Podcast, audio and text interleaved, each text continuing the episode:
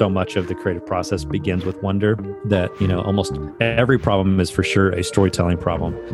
And if stories have wonder as an essential part of the process then a storytelling problem is also a wonder problem.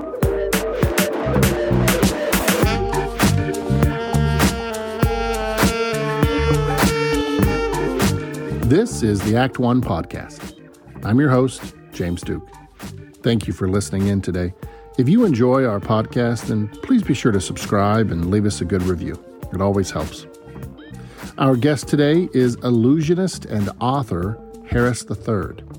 I had the pleasure of interviewing Harris several months ago over Zoom, and in our conversation today, we discuss the story gatherings that Harris oversees, as well as his brand new book titled The Wonder Switch The Difference Between Limiting Your Life and Living Your Dream. Be sure to check out the story gatherings at storygatherings.com, and you can pick up a copy of his book, The Wonder Switch, wherever great books are sold. Harris is a fascinating guy, so enjoy our conversation today about the importance of story and wonder. Harris, thanks for joining us, man. It's good to it's good to see you. It's been a it's been a little while. Too long, but we're not allowed to drive anywhere or fly anywhere right now, apparently. So but I'm excited to chat with you. Seeing each other over computer has become a common occurrence for a lot I know, I know. I think things. I, I I think a lot of things are going to change in business. I think things, a lot of things are going to change in Hollywood. Um, Frank Marshall just wrote that interesting piece in the L.A. Times about how he spent so much time as a producer, you know, traveling L.A. to New York, L.A. to New York, and how he's loving, you know, these being able to take meetings now over Zoom, and I, and and I do think that this is it might not become you know what everyone does. Yeah, yeah, it might not become what everyone does, but knowing that it's an option, I think will actually help and will actually provide more opportunities possibly for business. Yeah, which is interesting because it it has been an option for years, right? It's just we have either resisted it or it has been viewed as subpar to what our previous option was. And man, I get both sides of the equation. If I'm honest, there's a part of me that doesn't want this to become the new normal because we really are social beings and what takes place digitally and virtually is not a replacement for what can be transcendent and transformative in person. Yeah. Um, and so I don't want to completely go to that, but I think there is a case to be made in some places to step into that new way of storytelling, which yep. I don't want to get there too soon, but to me, that's storytelling is not just something that we do. It's uh, it's the operating system of our brains. It's how we think as human beings. We're storytelling creatures, right. and so sometimes we are resistant to stepping into a new story, and sometimes the world forces us to step into that new story, like it is right now. Yeah, yeah an actual forcing of everybody. The um, let's talk a little bit. I, so I first met you. So we have some mutual friends in common, and um, we met a couple of years ago. I had attended, um, and I want to spend some time talking about the story gatherings. And I had attended uh, one. I can't remember what year, but I had several friends that that spoke. Dan Goods and Jim Kruger and um, a couple others, and and so and then you and I connected and um, had a just uh, really enjoyed just spending time with you and learning more about you. And I just I think you're such a fascinating guy. I think you live such an interesting life and you've uh, do a lot of interesting things. But um, I love what you're doing with the story gathering. So I wonder if you could just kind of talk a little bit about um, just kind of introduce for our audience members who don't really maybe not maybe not know much about uh, sure. both you and them kind of introduce yourself in lieu of introducing the story gatherings yeah well as a storyteller i think the best way to introduce people it, to the concept of what story is is to tell a story ironically um, you know i remember i was in my mid 20s um, approaching 30 and uh, I mean, there's so many parts of this story we could go into. To make a long one short, as is commonly said, I had made a million dollars by the time I was 21 performing magic shows. A lot of my background was spent as a professional illusionist, did a lot of international touring around the world. And um, by 21, despite that success I'd achieved, by 22, I was bankrupt. Um, and that was a result of wow. all these things in my own personal story and the untrue stories that I was telling myself. And it doesn't matter how much money you have if you're trying to keep up with the Joneses and your life is driven by the applause from other people and your ability to control their perceptions, it's just it's never enough money, right? Yeah. So I find myself broke through a long s- series of crazy events. Um, I we kind of sold everything we owned, moved to the opposite side of our city, started trying to dig out of this pile of debt and try to ask what life was all about, trying to make sense of our own story. And throughout that process, years into that, I was traveling around just doing what I could to use my talents to serve others instead of myself. And was at this school in Michigan. And I was there to do uh, a few magic tricks to promote an evening show that was taking place that night. And so the promoter that had brought me to town was trying to sell tickets to this show. And so they would say, if I was in town early enough, I'd go to schools, do magic tricks, whether that was like a, a school assembly for the entire student body or just walk around to the cafeteria during lunchtime. I walk in, all the students are filing in for this short show. The principal walks in, is like, Hey, you're the magician. I was like, Yeah. And he goes, Well, you know how to trick people, obviously. Why don't you go out there and tell those students how they're being tricked into making the choices they're making? And I was like, I don't, I mean, I, I, know how they're being tricked. Like those principles of deception that magicians use are pretty universal.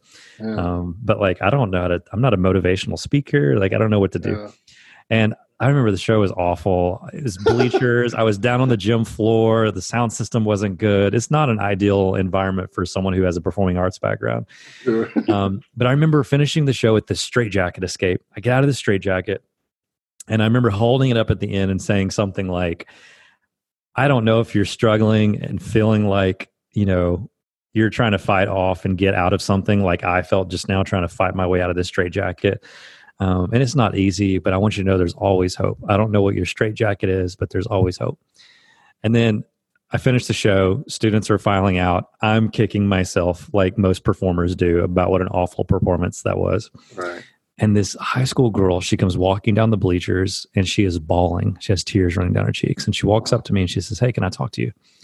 She said, I have something for you. I said, What is it? And I held up my hands, cupped my hands in front of her. She reached in her pocket, pulls something out, and drops a razor blade into my hands and said, That's my straitjacket. And you're the only person to ever tell me that there's hope. Wow. And I don't want that anymore. Now, I had no idea what to do in that moment. I never even got that girl's name, but I will never forget the image of seeing her turn and walk away. So uh, a teacher came around the corner, was like, Hey guys, back to class. She turned and walked away. And as she walked away and I stared at her, she put her hands inside of her pockets and I saw her forearms and she had scars up and down her forearms from that razor blade. And I became obsessed with this girl, not with her as an individual, but her story and trying to make sense of like, why would someone do something like that? Because I had struggled and struggled with abuse growing up in a lower part of the middle class family in the southeast part on Tennessee on a farm and mm-hmm. but you know I had somehow avoided a life that led me to a place of self-harm mm-hmm. um, in situations where you would think maybe that's that could have been a part of my story and so I'm like how did this happen to this girl why would she do that and that sent me on this research project to try to understand that type of behavior. And what I discovered was the power of story. I realized why Steve Jobs said that the most powerful person in the world is the storyteller. I realized why people often summarize people like Plato, who said, you know, in short, that he who tells the stories rules society. I'm like, if storytellers are that powerful, someone ought to be gathering them together to have a conversation about the power that they have. Mm. And so, what came out of that realization was an attempt to gather those storytellers and have that conversation. And so, it turned into story gatherings. So, we're primarily known for this flagship event once a year. Uh, in the past, we've had about 12 to 1500 people now on a regular basis getting together to have two days worth of conversations and innovative performances and essentially um, talks around how do we play a role in reshaping the future through the power of the stories that we tell, whether that's through film or writing or photography, or you're a communications person inside of a corporation or at a nonprofit. Um, that everything is story, and storytellers are the ones who shape the future. And so this year we're going virtual, so I'm excited to see how we explode around the world. I was pretty cool. frustrated by the necessity to do that at first, and now I'm realizing gosh, there are there are people who are now a part of the story community literally around the world who have never had a chance to get on a plane and fly to the annual conference. But now, as a result of a virtual experience, will be able to participate in these conversations. Wow, that's fantastic. Is this uh, still going to be in no, around October, November, or uh, September, end of September, September 24th and 25th. Yeah. Excellent. September 24th and 25th. Very cool. So, what would if I, uh, if you know, I was to attend this virtual story and gathering conference? What what, what should I expect? Yeah, a conversation about your role that you play in the world through your life as a storyteller. And a lot of people may not feel like they are storytellers but everything is story. And so, this sort of higher level view of story that we hold is found in the fact that we are storytelling creatures. Narrative is essentially the operating system of our brains. So, my phone runs off of iOS, my brain runs off of story. And so, as a storytelling creature, I walk around all day long telling myself stories to try to make sense of the world, to find meaning in things. Even if I open a spreadsheet on my computer, it may not have any words, only numbers but those numbers are completely irrelevant unless I apply a story to them. And I'm such a storytelling creature that I do this all day long, but then I go to bed at night. And even while I physically sleep, my brain stays up all night long telling myself more stories. So we storyify everything. Which, so as as these sort of storytelling creatures, it doesn't really matter what vocation you ascribe to or what's on your business card or what your job title is. You are living a story and because stories are communicated through everything, you are non verbally telling stories all day long. So we feel like this conversation is relevant to everything from teachers to filmmakers, from parents to chief creative officers at design and creative and ad agencies, because everyone is living a story, everyone is a storyteller. Now, is there more value out of it if you are a creative professional who tells stories as a part of your vocation? Absolutely. Uh, but that doesn't mean that it's irrelevant to anyone who doesn't make a living as a professional storyteller. Uh, I love that. I really love that. As a as an illusionist, mm-hmm. how how do you use story in your shows? What do you design your shows as one big narrative experience, or are they kind of individual yeah. little stories that you tell? How do you go about designing that as an illusionist?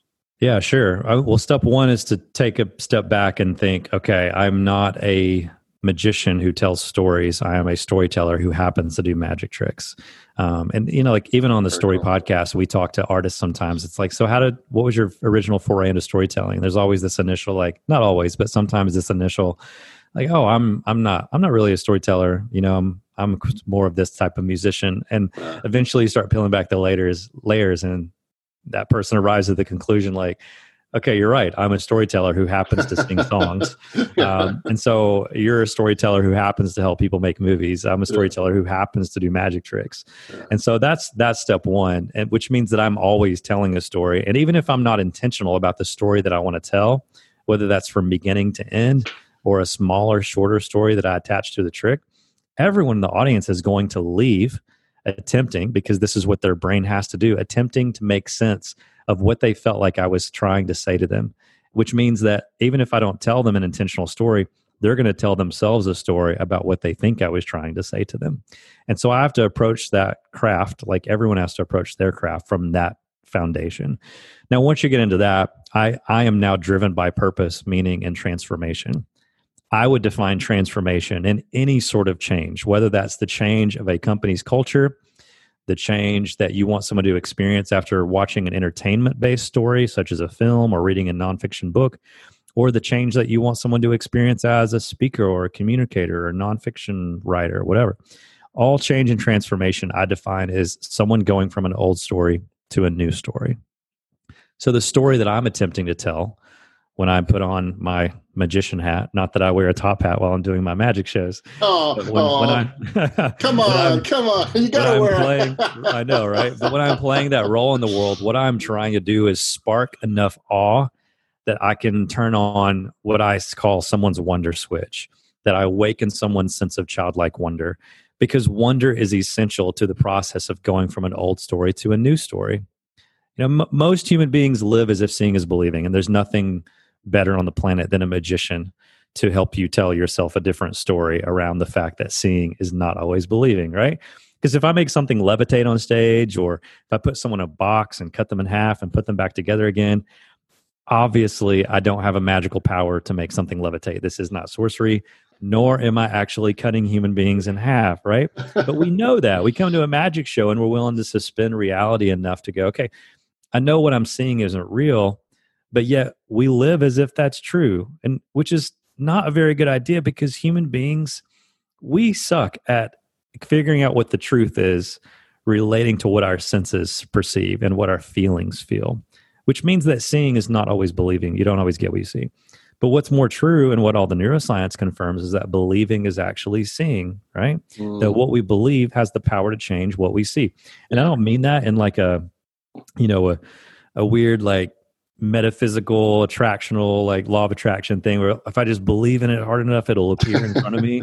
But we all have a story of a friend or a family member who can't see a truth that's right in front of their face. Yeah. And the reason why, and everyone else can see it, is because they believe that that particular truth exists. Yeah. So Roald Dahl, who wrote some of the greatest stories of our time, yeah. said, Those who don't believe in magic will never find it. What that means is a lot of people are like, Magic? Psh, I'll believe in magic when I see it. But if you don't believe in it, you will never see it because seeing is not believing. Believing is seeing. Mm. Well, then, if believing is seeing, well, what gives us permission to believe in something that we have yet to see? Well, to me, that's wonder. And so, to me, the story that I'm trying to tell is to help people understand that there's a better story that they're capable and worthy of stepping into. But I uh-huh. can't invite them to experience that transformation of going from an old story to a new story. I can't invite them into stepping into that new story of possibility without turning on the wonder switch, without awakening that sense of childlike wonder that gives them permission to believe that that new story might actually be possible. Wow. So I think that answered more than what you were asking me, but that is sort of my philosophy okay. of how I approach my craft as a magician and how I tell stories. I, I'm curious how you see magic because, you know, uh, do you admire um, other magicians? And if so, what is it about the craft that do you look for when you watch other magicians? Yeah, I think that great art is art that tells an intentional story. It's someone expressing a story they believe to be true to the world. And so the type of magic that I respect, and absolutely, there's so many other magicians that do this beautifully, and why I feel like they have earned my respect is because they are basically saying, hey, magic is a metaphor and the medium is the message. And so, what mm-hmm. can magic serve as a metaphor of? Yeah. And there's nothing more beautiful than taking something old and making it new, or taking something that's beautiful and destroying it and putting it back together again, or taking something that we really want and finding a way to make it appear. But that's even cooler if you take something that is beautiful and make it disappear so that people crave it, only to make it reappear again.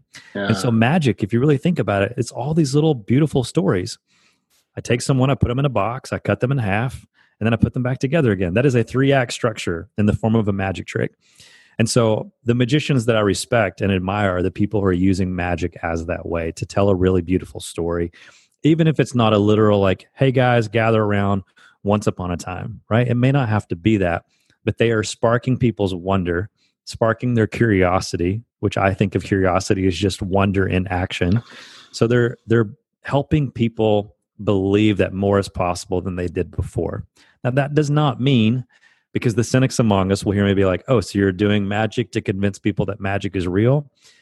Yes, in a sense, not not to get the convince them to believe that what they're seeing us do on stage is real, because those are just tricks those are just illusions but to try right. to convince them that that thing that they felt that sense of childlike wonder they felt when they witnessed something that they previously thought was impossible that that magic is real that that mm-hmm. feeling of magic is real that mm-hmm. there's something transcendent that there's more going on than what we can see smell taste touch and hear and if you get a taste of that maybe you will pursue it in your life uh, now the opposite of that equation is you know pick a card i bet i can find your card was this your card and then if that was your card, I bet you don't know how I did that trick. Yeah. That is the equivalent of a party prank. you know? that is that is like walking up to someone and saying, "Let me show you how awesome I am." I bet I'm going to do this, and you're going to be in awe of me. Yeah. And so the the greatest magic, in my opinion, is not a piece. Not it's not an experience that you create that leaves someone going, um, you know, man, that guy's so cool. I don't know how he did that, or he really yeah. fooled me, or he got one over on me it's something that leaves someone in so much awe that they're so distracted by so many other positive and beautiful and rich feelings that they don't immediately jump to i have to understand how you did that because it wasn't about a mental puzzle that is trying to be solved. It was about an emotional experience that made them feel things that led them back to a place of childlike wonder. Wow, that's really good. Hey, let's nerd out a little bit on some magic. Tell, okay, give me the how do you create a magic trick? What, where, what, where do you start? Give us a little bit of your insights into what, what, how, how a magician. You know, you can't give away any of your secrets. We know that. Um, how, where do you, where does an idea for a magic trick come from? You know, and, and what's the process? Do you seek to, like, do you start first with the um, the illusion, and you say to yourself, "I want to do this thing," and then work backwards from it, or, or how does that work? Yeah, I mean, I I produce magic tricks the same way we produce films, the same way that you write books. It's all about first of all, what story do I want to tell, and what metaphor am I going to use to tell that story, and that's what gravitates me towards the actual trick that I want to do. From that point, that begins the next step of the creative process, which is well, how do I create this trick? How do I do something that looks impossible that's not? And the creative process for magicians is pretty different from a lot of other people's creative process, and that is we do not brainstorm in the realm of what is possible because in the world of magic anything is possible. Mm. and by that again i don't mean that okay if i want to make something levitate it doesn't mean that i actually have the power to make it levitate. Right. so i still have to operate within the realm of possibility which is i don't have the power to make something levitate. But anything is possible in the sense that i can create the illusion of something levitating. And therefore we start with wow way before we get to how and and a lot of times we you know to me wow is connected to wonder. So yeah. so much this which is why so much of this conversation and my work is really about this intersection between wonder and storytelling. Yeah. But you know our creative process is we have to let that moment of wow breathe. And i talk a lot about this in the book the wonder switch is how so many people have a tendency to push through um, the wow part of the creative process to immediately jump to the how part of the creative process because a lot of people on our teams and a lot of us have been conditioned to be obsessive over the how part. And a lot of really great ideas have been how to death just because we didn't let wonder breathe. We didn't let the wow part of the process run its course. And so, magicians, we leave plenty of room for wow. So, when I'm coming up with a new trick, and you think, wouldn't it be awesome if whatever that fill in the blank is, is not immediately responded with, well, how are we going to pull that off? Because we know there's a way and we're just going to get there later. And so, because anything is possible using magic tricks and mm-hmm. you know, the art of illusion, mm-hmm. we just sort of brainstorm with what's the most magical experience that we could possibly create. And then once we feel like that part of the brainstorming process has run its course, then and only then do we reverse engineer it and start figuring out the how part. And if more people did that in other creative art forms, we yeah. would end up in places that blew our minds because yeah. we are so much more capable of more than we realize simply because we jumped to how too soon. Does that make sense? Yeah, and it's fa- it's it's a fascinating creative process because you're right. That's not the way anybody else does no, it. We start with like what's the budget and what is possible hmm. within that budget, and then we create within those constraints or we go what are the political ramifications of telling this type of story to this type of audience? And i don't want to ruffle too many feathers. And so how do we do this? And we basically end up playing it safe. We operate within the constraints that we feel like we've been offered. But who is offering those constraints? And the people that end up breaking all the rules and blowing our minds are usually the people who had the same constraints that were given to us who just started with wow instead of jumping to how too soon right yeah, well, uh, because you know so much about the art of magic, and you like when you're watching another illusionist, are you able to just enjoy it, or is your mind constantly, you know, doing that process where you're like, okay, well they're doing this, or okay, well they're doing that? Are are you looking yeah. for the? Hey, are you actually able to sit back? Because you know, even for those of us, like sometimes it can be hard for us to watch a film or a so TV hard. show yeah. without breaking it down. You know. Yeah, it's a dance, right? Like I, I, I like that tension. I don't personally like it, but I like talking about. Uh, and encouraging others to honor that tension. And look, none of us like it. And and like to give ourselves some grace like we have been sort of psychologically reprogrammed to feel uncomfortable with that tension right because like if you look if you're sitting in a magic show and i do something and you don't understand how it works what's your natural tendency most young people in my audiences, their natural tendencies to reach in their pockets, pull out their phone, and Google it. Right.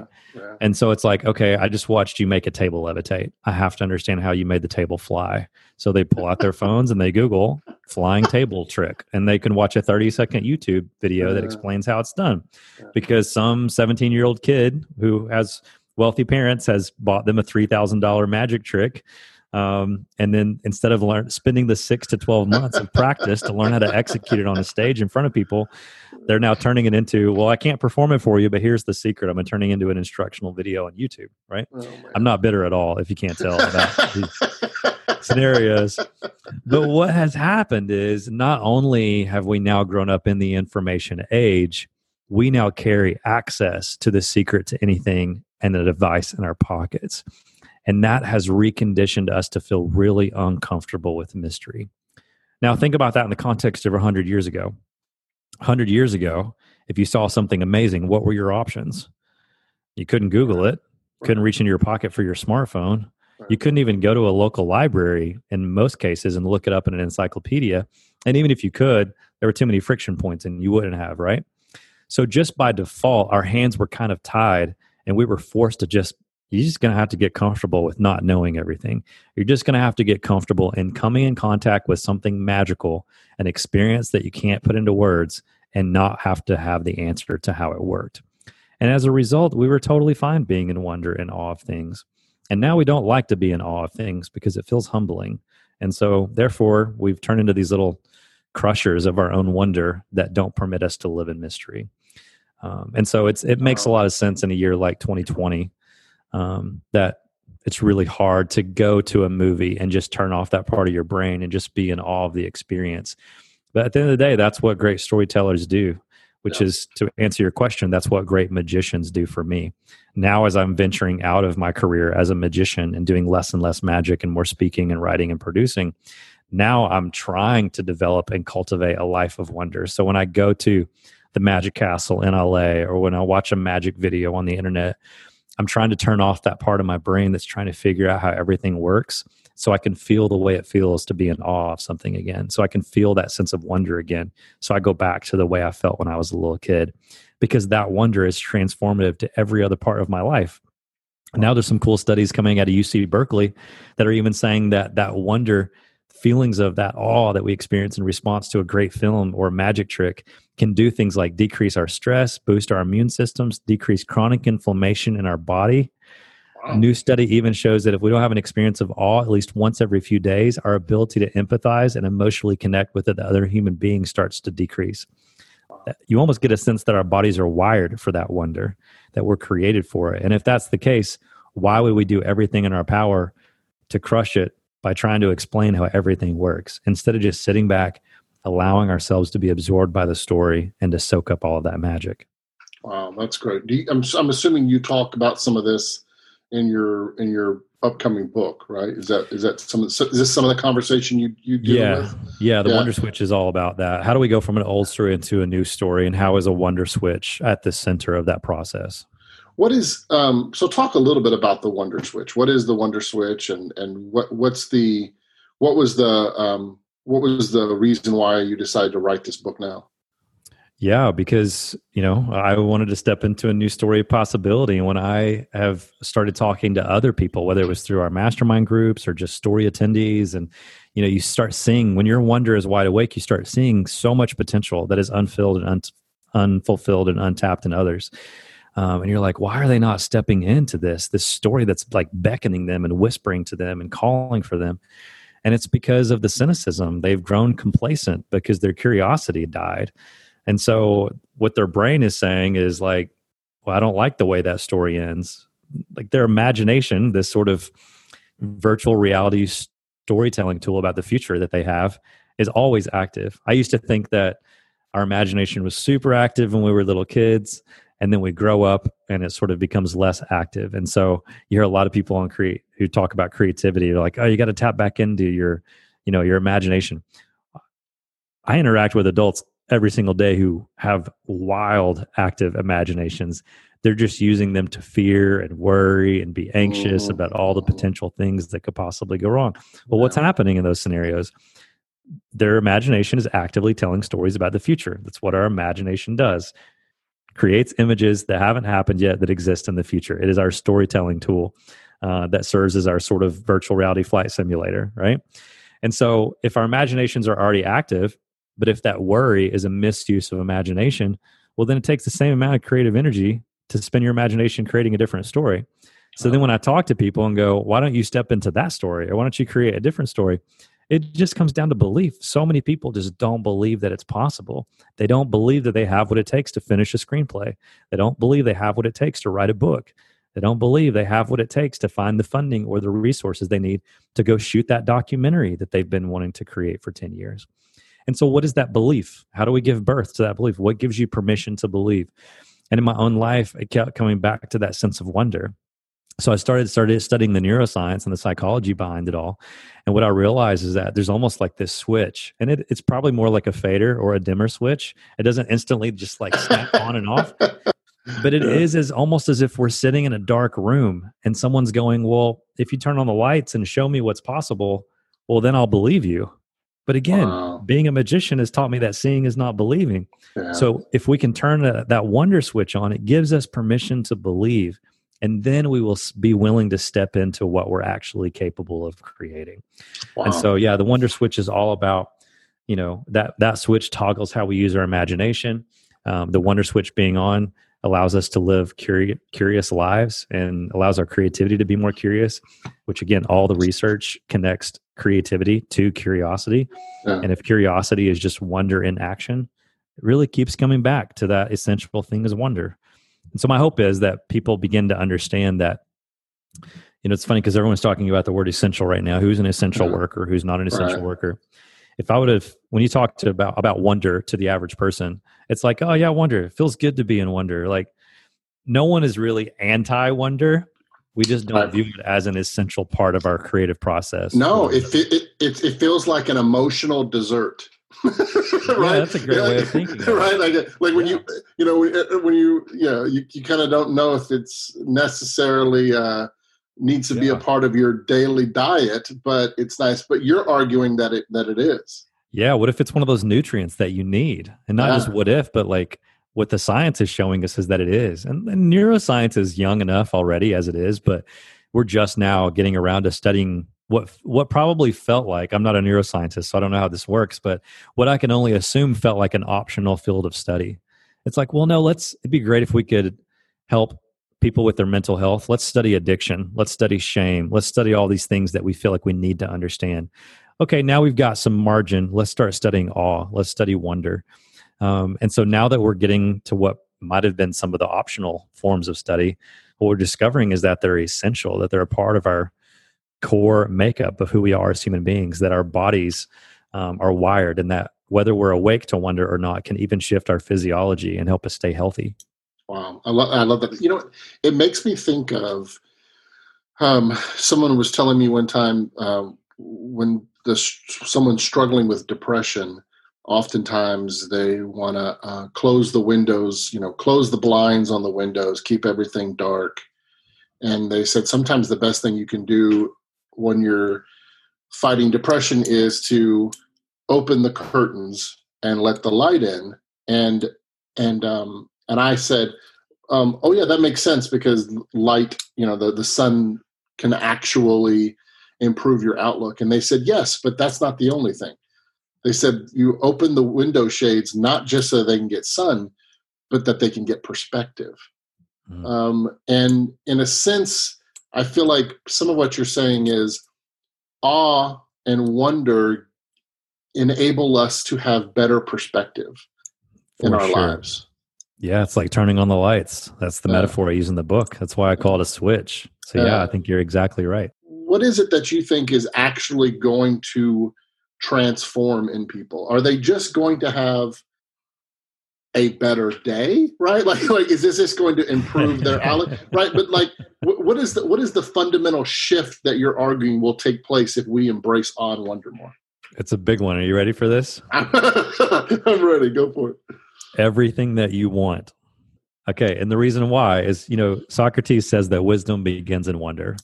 And my opinion is if I had wisdom not only could I have everything that I want, probably what I want would even change, right? So when you walk up to someone, average stranger on the street, someone you sit next to on an airplane, what do you want? If you could have anything you want, what would you have? Someone might say a million dollars, a billion dollars.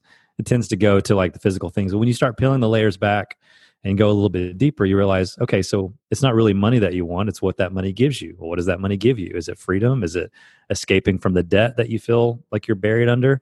Um, is it that you don't want to feel alone anymore and you feel like that money will give you a lifestyle that will attract friends and make you popular?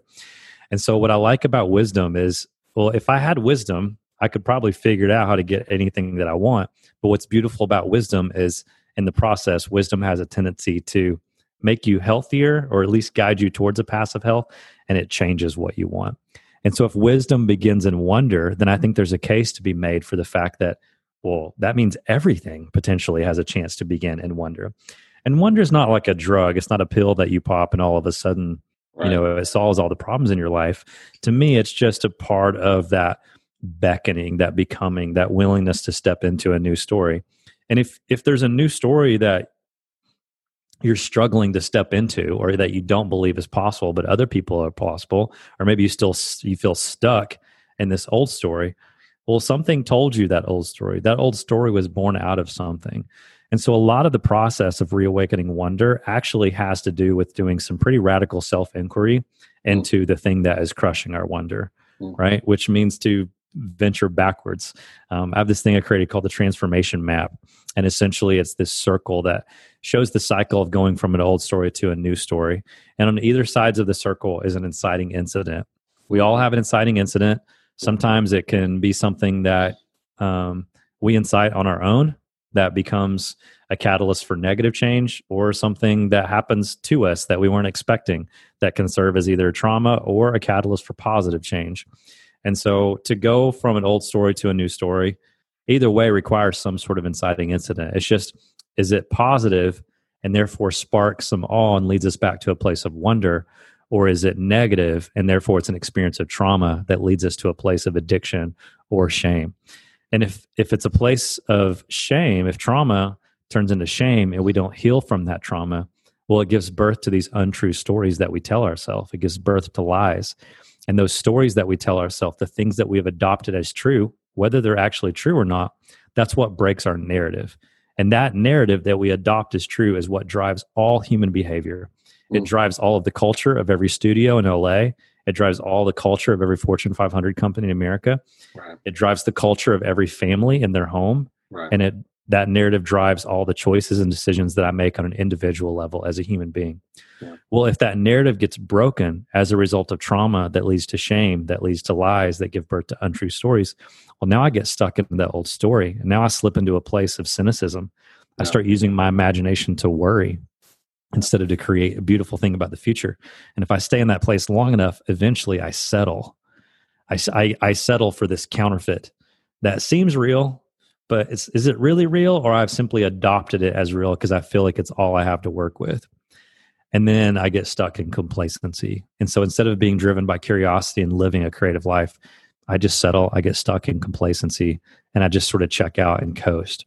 And so to me, the art of living an amazing life is really about the art of waking up. And so we have to have another inciting incident. It can come out of nowhere sometimes. It could be a great film or reading a great book or going to a magic show or a conversation with a friend or stopping for a second and turning off our phones and looking up at the stars.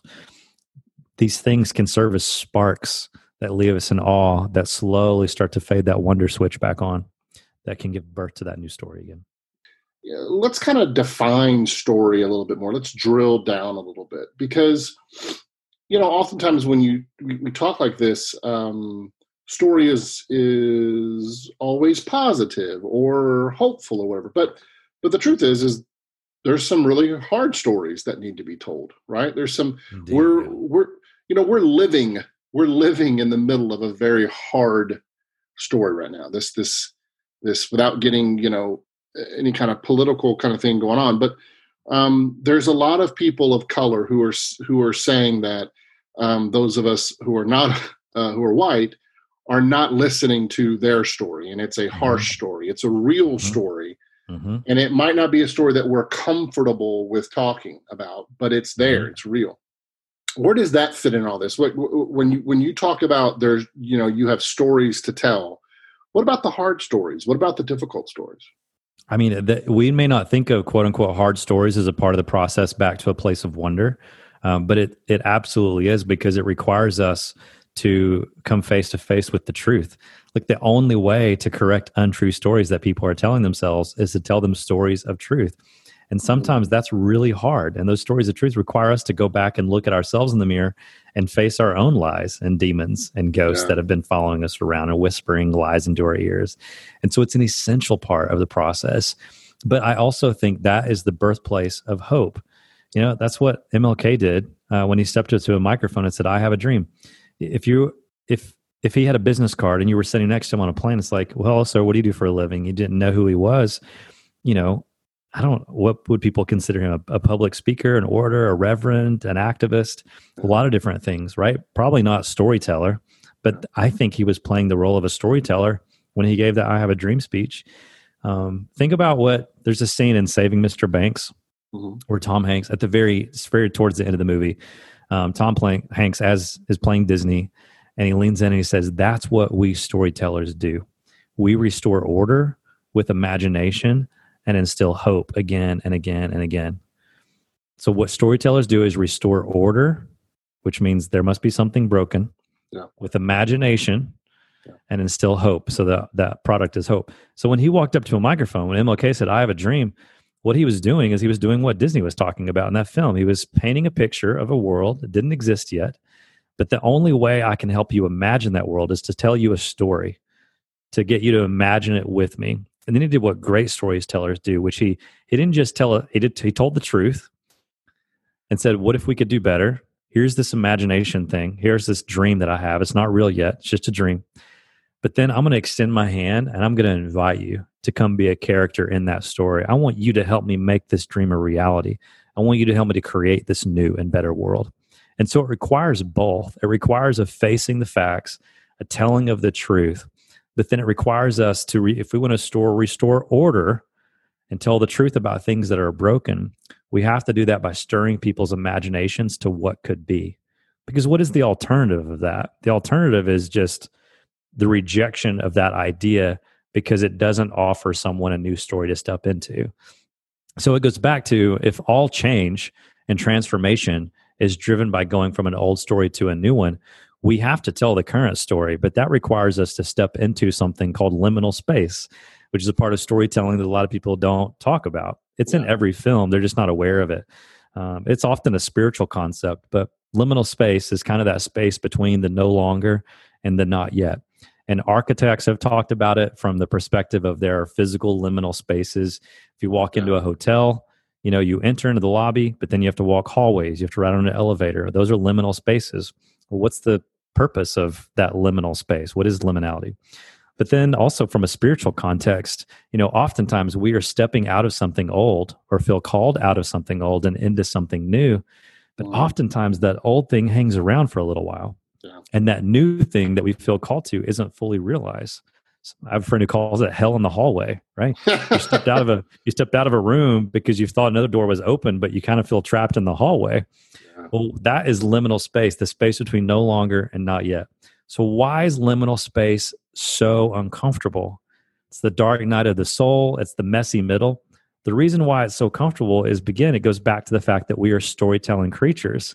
So, if I'm going from an old story to a new story, but I haven't bridged the gap yet, and the new story hasn't come to fruition, well, right now I have no story. And if we have no story, we don't know who we are. So I think there's a season of liminal space that we as a culture are in right now where there is a dissatisfaction with going back to what has been and we don't like where we are. And there's beginning to be some stories of people who are going, hey, this is what the future could look like. Yeah. And there's a section of our culture that is bought into that and going, okay, I want to get there. I don't know how to get there. I'm starting to listen, which I think is probably what we need to do a lot more of. Probably less talking and playing expert, a little bit more listening. But if it's not realized, well, like it feels like we're trapped and it feels like we're not making progress as quickly as we'd like. And so that's where it feels like we have no story. But in the places where it feels like we have no story, it doesn't mean that the stories aren't being told. And so it's important that we just honor that space between, that we become comfortable in the liminal space, that we honor the magic that can be found between the no longer and the not yet. Mm. I love that. I, yeah, I think um, unfortunately there are many people stuck in that hallway. Yes, and um, and uh, and I think uh, we have to we have to do a better job of helping them into the next room. When you, um, what what storytellers have you encountered that have surprised you? That you have you didn't see it coming. Like you you you you were like, man, I I you know I sh- I should have been open to the idea that I could have you know learned a great and valuable story from this person, but I but but man, I I, I didn't see it coming. Any any any uh, moments like that can that you can think of that you can share with us? Oh man, I don't know if I have any good answers to that question. Um, you know, I, every year when the Oscars roll around, there's always you know a lump of films that leave me scratching my head, and there's mm-hmm. another good handful of films that are like, yes, that's yeah. where that that is the future of storytelling. Um, and so that gets me excited because it feels like we're finally discontent enough as a culture with the old stories that we've been living that we are giving platform to storytellers that are offering us new visions of the future that are stirring our imaginations in new creative ways. And that's what i feel like we need more of. So i think it's it's less it's less of a um, it's less of a specific person or list of names of storytellers.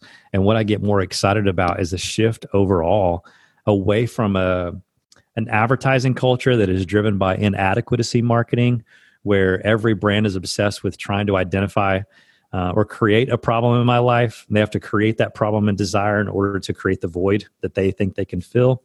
And in the entertainment industry, you know, moving away from purely creating films and telling stories that serve as an escape and telling stories and creating films that offer the hope of creating new realities that we no longer need to escape from.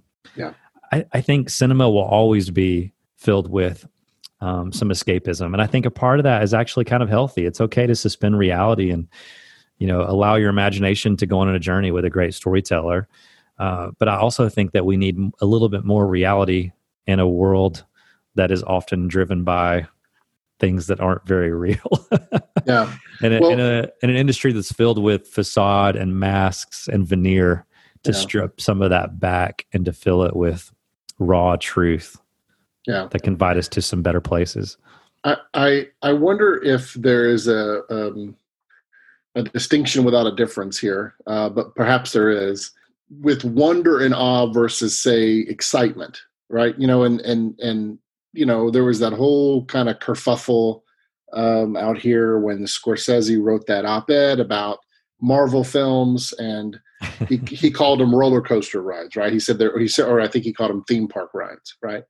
And some people agreed with him, so a lot of people disagreed with him. But kind of to your point of uh, this, I, this concept of wonder and awe, part of Hollywood's problem right now, and we've had it for a while, is this incessant need to just constantly remake things. And I, I would make the argue based on kind of you know our conversation here today I'd make the argument that the thing that's missing in these remakes is wonder and awe. You know, like they they they can have the spectacle, they can have the excitement, but what's missing is the wonder and awe of what it was really like to create something out of nothing instead of just a remake of something that already was. Uh, I, I think you can have experiences of awe without awakening wonder. And I would relate those experiences of awe um, back towards spectacle. It's the perfect word that you used. Um, I, my friend John Booker and I had this conversation. He's out in LA. Great. Oh yeah, yeah. You John's guys should know about. Yeah. Um, he's a genius, and what he and I were talking about is how spectacle can sort of be manufactured, but wonder can't. Yeah. Um, and so, you know, a great example that comes to mind right now is, uh, you know, the experience of going to Disney World or Disneyland. Yeah. Um, I went to Disney World a bunch of times um, and stood in front of the castle and watched the fireworks show. Um, and they are certainly great at spectacle. Right. They're certainly great at um, allowing that spectacle, spectacle to lead exper- to experiences of awe. but maybe not awaken my wonder. But then fast forward, now I go back and I'm standing on that same concrete that we call Disneyland in front of that same castle, watching the same, you know, explosions in the sky, the same fireworks. Um, but all of a sudden, it's transformative for me, and I had an experience of wonder. Well, what made the difference was having a four year old boy sitting on my Yep. shoulders Yep, absolutely. because the story that was being told to me was experienced from a different perspective, right? Yep. And I was seeing the world through his eyes. And so now that experience of awe was deeper, um, and it led to a reawakening of wonder, and that that is transformative. So I think it has to do with telling a story. Magic trick is the same thing. There are magicians who take a trick and fool someone with it, and someone goes, "Wow, that was amazing! It's a spectacle." Or I take that same magic trick and I intentionally tell a story through it and create an experience that's beautiful. Well, now I move beyond spectacle and mere awe to an experience of amazing awe that can lead to wonder. Um, and I think that's the difference between the two as it relates to Scorsese and some other opinions like that on Hollywood. Look, I'm I'm as big of a fan of Scorsese as they come, um, but like my my son disagrees with him about those Marvel Right. movies Right. um, because they spark his awe, they spark his wonder. And the case I would make is the conversations that he and I have when I put him to bed at night after we watch a movie like that, because they're rich in character and opportunities to talk about what it means to be a hero. Yeah. Um, and so I think it depends on which lens you look at it through. If you're looking at it through a lens of, um, you know, cinema is this art form that needs to be preserved and we need to not make it shallow. and needs to not just be about mere spectacle. Well, that takes empathy out of the equation. What really makes a story worth, as Rick Reckadall, my friend who used to be at DreamWorks, um, used to, would once told me, is that you know people like stories that they can find themselves in. And so it's how do I empathize with that character that's on the screen? And so if you're not resonating with the film, it just means that, that character is not resonating with you. Like I, I personally um, did not see myself in the shoes of the Black Panther, Yeah. but how many little boys of color around the country did? Right. And how transformative was it for them to see a hero on a big screen that looked like them? And how does that change the story that they potentially live out based on the way it sparks their wonder and invites them into something new? Yeah. So, yeah, I does Hollywood have a wonder problem? Yes, I think the amount of remakes that are pouring out of it absolutely shows that I have a wonder problem. But that's relevant to us all. If you have a screenwriting problem, it's probably because you have a wonder problem, not a talent problem Yeah. um, you know there's obviously a lot of other facets to developing a skill Yeah. but so much of the creative process begins with wonder Yeah. that you know almost every problem is for sure a storytelling problem Yeah. and if stories have wonder as an essential part of the process then a storytelling problem is also a wonder problem You know, I think it's fascinating that here I sit as a you know as a filmmaker and a lover of film and lover of television, and some of the greatest storytellers that I know are dancers or choreographers, yep. And just goes to your point that great stories are all around us and we're all storytellers. And and I and, and the reason why I think specifically about those choreographers and those dancers is what they end up creating for me is a not, and, and to be clear, I'm not talking about all choreographers and all dancers, um, but uh, there's some in particular that I they what what they would create in me when I would watch them dance was wonder. They were Mhm. they were telling a story that opened my eyes up, uh, and it was like you said, it was more than spectacle. It was more than awe. Uh, there would sometimes be in that, but but mostly it was mostly it was the power of empathy. Finding yourself inside of that story. Finding some part of you inside of that story. Hmm what do you what what can we do to um, be more open to the the the new stories that other people are telling Sure. Yeah, I think we have to be willing to put ourselves on the page And by that I mean we we become better storytellers when we come to grips with the reality of our own stories. And so many of us are trying to, you know, we're trying to sort of escape from our own stories by yeah. writing the stories that you know we wish we could tell about our own lives but without venturing back into the deep dark places of our past. Um, so much of this reminds me of my conversation with Linda Woolverton on stage at story last year. Um, she's the only female screenwriter with a sole writing credit on a mm. film that has grossed more than a billion dollars at the box office and it was really? for Alice in Wonderland, which everyone wow. thinks is a Tim Burton film, and it was. Um, but she wrote the script, and then Tim Burton was then hired to bring that script to life, and so right. she deserves as much credit as he does. Um, but she also wrote Beauty and the Beast almost single handedly. Hmm. Uh, she wrote on Lion King. She wrote Homeward Bound, um, Maleficent, a lot of really great classic movies. And you know, when we were talking to her about those stories, Belle was the embodiment. She was a different kind of princess. Um, and even Alice from Alice in Wonderland, that Tim Burton version of that film, you know, it was set in a Victorian society where there were all these expectations of the what was expected out of a young uh, female growing up in that era, and that version of Alice was completely opposite of all those expectations. Mm-hmm. Um, and so it was it was her way of putting herself on the screen. We we got into Lion King, and she said Mufasa was her dad, mm. um, or maybe the dad that she never had. She felt like, and then I was like, well, what about Homeward Bound? Like thinking that was going to throw her off guard. How do you explain Homeward Bound? And I remember the audience laughing, but then her talking about that was her childhood pets.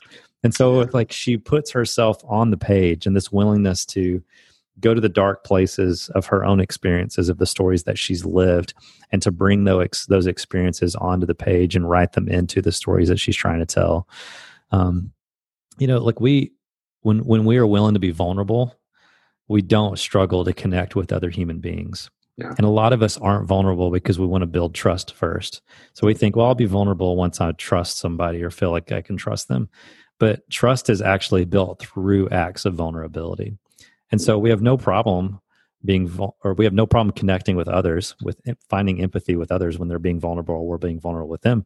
So why do we not take that same train of thought and put it in the storytelling process?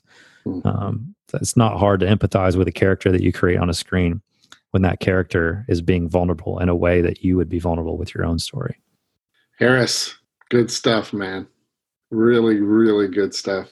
Thank you so much for just spending some time with us today. And uh, I think you gave um, I think you gave us a lot to think about and a lot to process. And I, I hope people run out and grab your book when it comes out and um, and uh, yeah. si- sign up for uh, sign up for the, the story gathering and and continue these conversations. This is uh, this is really important stuff. Yeah, thanks, man. I'll finish by saying, uh, first of all, you know, story2020.com is where you find details about the conference. The book is already available on pre-order on Amazon. You just go to Amazon and type in my name, Harris III, and the Wonder Switch, which is the name of the book. Uh, but more importantly than all that stuff is the work that you guys are doing through Act One and beyond. Um, I agree with Steve Jobs. The most powerful person in the world is the storyteller. And while that is everyone, not everyone is honing their skills as a storyteller to tell them intentionally uh, better than the people that are in your community and the people that we're trying to serve through story. And if they're the most powerful people in the world, man, with that power comes this really great responsibility because so many parts of our world need a new story right now. And you guys have the the ability to offer that and to stir people's imaginations, to reawaken their wonder. Um, and as you know, Disney so beautifully said in Saving Mr. Banks, that's what storytellers do. They restore order and there's a bunch of things that are broken and so we need you guys to restore order with imagination and instill hope again and again and again so i'm a huge fan man keep doing what you're doing it's so important thanks brother i'm a big fan of yours as well and um, i would try to close all these with a, a, being able to pray for our guests so it'd be okay with you if we uh, pray for you real quick and no one you'd be a fool to turn down prayer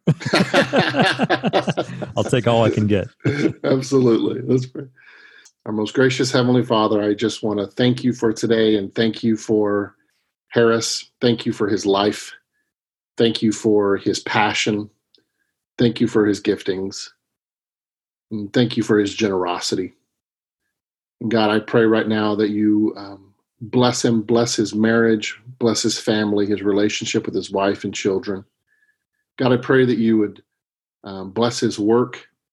I pray that you would um, continue to put him in more and more spaces where he can um, continue to shout from the mountaintops um, this need for wonder that we all need and um, the power of great storytelling.